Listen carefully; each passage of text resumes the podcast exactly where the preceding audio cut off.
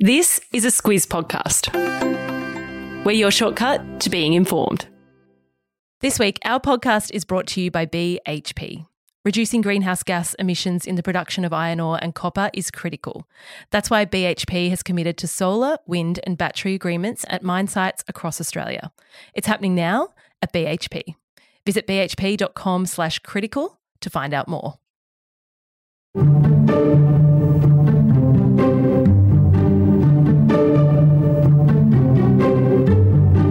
Solomon Islands is poised to sign a controversial security deal with China, which would up China's military presence in our region, putting them less than 2,000 kilometres from Australia. It's fair to say our government isn't too thrilled about it. So, in this Squiz shortcut, we'll get to know about our Pacific Island neighbour, go through their recent troubles, and talk about where China fits into it all. Squiz Shortcuts is the backstory to the big news stories. I'm Eliza Harvey. And I'm Claire Kimball. Claire, let's start with some basic information about the Solomon Islands. It's a big group of islands called an archipelago with more than 1,000 islands broken up into nine main island groups. It's situated in the southwest Pacific Ocean. Yep. So if you're looking at a map, the Solomons are northeast of Queensland. The capital, Honiara, is located on Guadalcanal, which is the largest island. The country has a population of about 720,000 people. Uh, about 95% of the community is Melanesian, but there's also Polynesian, Micronesian, European, and Chinese ethnic communities as well. Uh, English is the official language, but the local Solomon's pidgin is what most people speak. And those different ethnic groups become important as we discuss the recent unrest in the country. So we're just going to flag that with you now. But Claire, as far as Europeans finding their way there, that first happened in the 16th century. It was 1568 when Spanish explorer Alvaro de Medina uh, visited the region in search of gold and other minerals. They didn't linger there very long because their ships were in bad shape. Uh, he was the person, though, who named them the Solomon Islands after the Bible story about King Solomon's fabled gold mines. Uh, and there's a fair bit of gold in the Solomons, but that wasn't found until many years later. It took a long time before other European explorers made it to Guadalcanal. The Germans had a foothold there for a while, but by 1899, the British took control of the islands. That's right. And colonial rule wasn't a particularly pleasant experience for the local people. Many young, fit men were forced to work on plantations or sent to Australia for manual labour. And by the 1920s and 30s, the ethnic makeup of the country was changing as many Chinese came to settle. They displaced European traders and plantation owners. The outbreak of World War II in the Pacific was a very important time for the Solomons. Immediately following the Japanese attack on America at Pearl Harbor in 1941, it advanced into the southwestern Pacific and into the Solomons with little Allied resistance. The Japanese presence threatened to cut communications and shipping between Australia and the US. That would isolate and expose Australia to a Japanese invasion.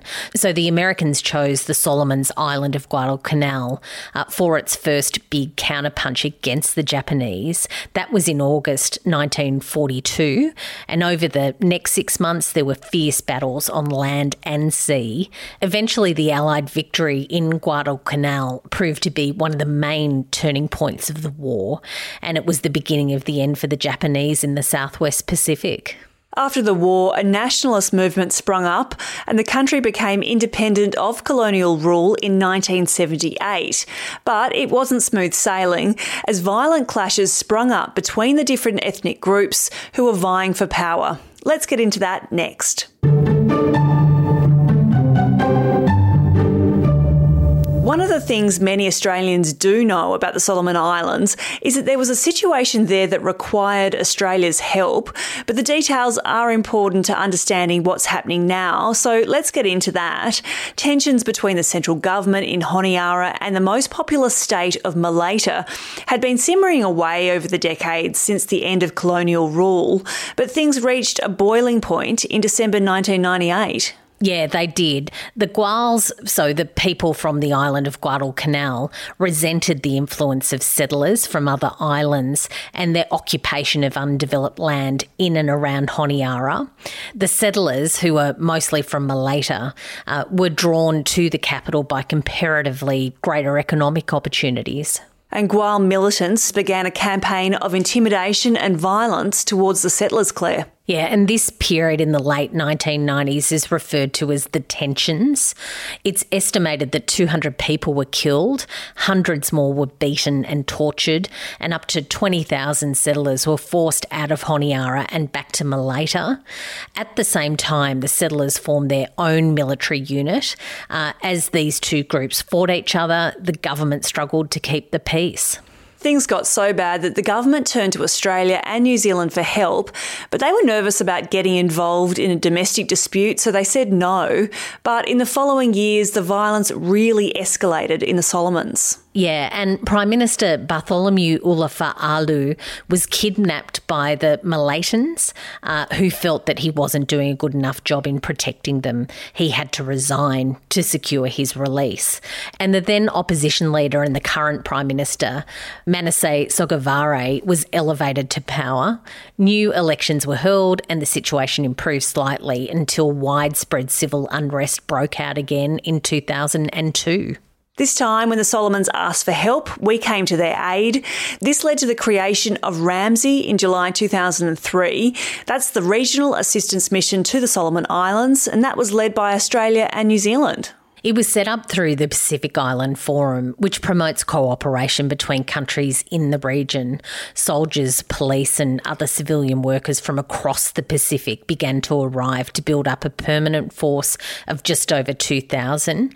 And over the 10 years of the RAMSI mission, there were 7,270 Aussie troops who were deployed to the Solomons, as well as 1,700 police. From Australia's perspective, the reason to invest so much in it was was that then Prime Minister John Howard believed that a failed Solomon Islands would pose a significant risk to the whole region and it could become vulnerable as a safe haven for transnational criminals and for terrorists. The mission got to work and made some early victories in bringing the violence under control by arresting the most wanted criminals and getting the guns out of the community. And that was an important way of establishing the legitimacy of the mission within the community. And when John Howard visited months later, he was feted by hundreds of kids waving Aussie flags. Over the years, commentators have said that important changes were made to the country's economic structures and civil society. And by 2013, RAMSI was considered a big success. And our troops were pulled out, with the mission transitioning to a police assistance only mission. Australia ended up spending about $2.6 billion on the mission over the decade. And while RAMSI was widely regarded as being a successful mission, as you mentioned, a rocky relationship with Sogavare developed. Before we move on, Claire, let's unpack why that relationship was uneasy over the years. He was a staunch critic of RAMSI initially. He argued uh, that it undermined the Solomon sovereignty. Uh, in 2006, during his second term as Prime Minister, he expelled the Australian High Commissioner and accused him of interfering in the domestic politics of the Solomons. Australia was also trying to extradite the nation's Attorney General, a guy called Julian Moti. That was over child sex abuse charges in Australia, and Sogavare was very resistant to that. At one point, Sogavare threatened to expel the RAMSI peacekeepers, and a week later, they actually raided his office, kicking in a door and seizing a fax machine in their efforts to get more evidence on Julian Moti. It was a very tense period, but Claire, in recent years, things appeared to have improved between Australia and Sogavare. Yeah, and in fact, he came here in 2017. He signed a security treaty with then Prime Minister Malcolm Turnbull, and Turnbull used that opportunity to praise the Solomons, and it looked like things had largely been smoothed over. And in recent times, the Solomons has also got close to China. Let's get into that next. Claire, we're working with BHP again on Weekly Wrap this week because they're keen to share with Squizzes how the resources they mine are key for our economy's shift to renewable energy. Yeah, so we often hear about the push towards renewable energy, but what doesn't get as much attention is the role that mining companies are playing in making that transition possible. Take steel, for instance, it's a key material used in the construction of renewable energy infrastructure, as well as bridges and transportation, hospitals and schools, and a big part of it comes from iron ore. That iron ore mainly hails from Western Australia, and BHP says the importance of responsibly produced Western Australian iron ore is clear. Yeah, and by that, they mean reducing the greenhouse gas emissions associated with iron ore production. That's why BHP has committed to a solar and battery agreement to help power their port facilities at Port Hedland. It's happening now at BHP, and if you want to learn more, visit bhp.com forward slash critical. You'll find that link in your episode notes.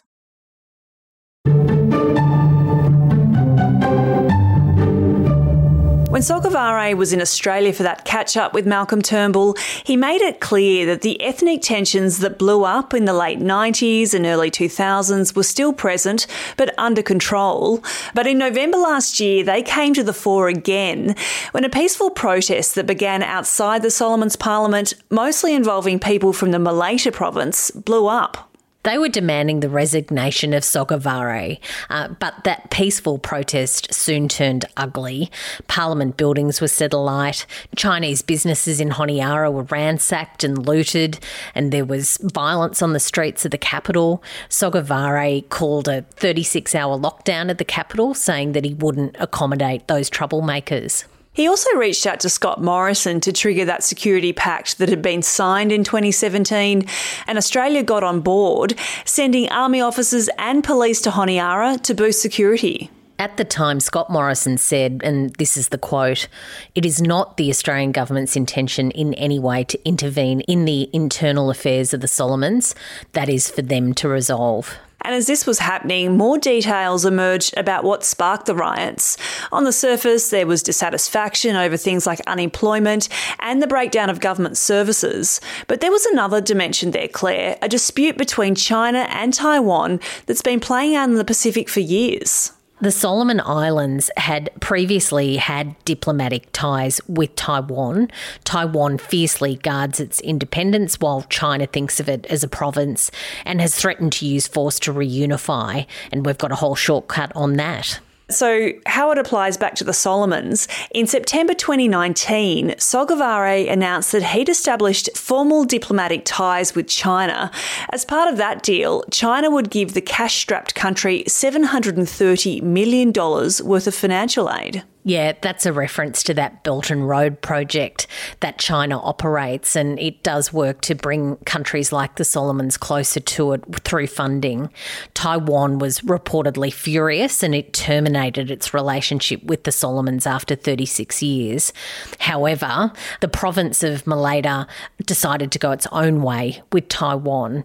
Its Premier Daniel Suidani has been an outspoken critic of Sogavare's move to align with China. And other opposition politicians across the Solomons agree, and they cite China's poor human rights record.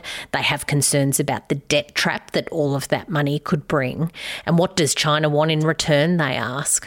And then a couple of weeks ago, a draft government document emerged on social media laying out a framework that would permit Beijing to deploy forces to protect the safety of Chinese personnel and major projects in the Solomon Islands. It would facilitate China's police and military assisting local law enforcement agencies, as well as allowing Chinese warships to stop over and refuel during naval exercises. Essentially, it puts China's military in our neighbourhood, and that document was later verified, and Sogavare has confirmed that he's poised to sign it. And Claire, this is a huge development. Lieutenant General Greg Bilton, Australia's Chief of Joint Operations, said that it changes the calculus if Chinese Navy vessels are operating from the Solomons. And the concern is that China will build a permanent base there or at least have a permanent military presence in the Southwest Pacific. Sogavare denies that China will set up a base. He says that he won't allow that. And in a fiery speech to Parliament, he said that it was right for a nation like his to diversify its diplomatic relationships and said, uh, We find it very insulting to be branded as unfit to manage our sovereign affairs. In the days afterwards, Australia made some announcements too. Our top diplomat in the Solomons, Lachlan Strahan, announced that the assistance force deployed late last year would stay until the end of 2023, which is longer than first thought. Yeah, and in the budget, there's $65 million for a new High Commission in the Solomons, and there was $1.85 billion committed to projects in the Pacific. Uh, what analysts say is that much of that will go to the Solomons. It's a big one for our regional security and one that I'm sure we'll be talking about again, Claire. And that's your shortcut to the Solomon Islands. Now, on to recommendations.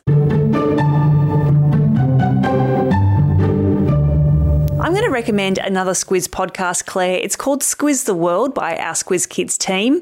If you want your kids to understand current events and the world around them in a kid appropriate way, get them to jump into Squiz the World's episode on the Solomons that dropped yesterday morning. It's a great listen. Yes, Squiz Kids is just the best. Uh, and to get that content, what you need to do is subscribe to Extra Squiz Kids podcast content. You can do that via Apple Podcasts. There's so much good stuff there, and it's a bargain at just $6.99 a month. So get on to that. For me, the 80th anniversary at the commencement of the Battle for Guadalcanal is in August this year. It was so pivotal to the outcome of World War II in our region. So I've got a link to some more information on that. And thanks so much for listening. If you like what you've heard, please tell people about the podcast. And if you have any requests, you can send them through to hello at thesquiz.com.au. In the meantime, there are plenty more episodes for you to have a listen to, so get on to that. Until next time.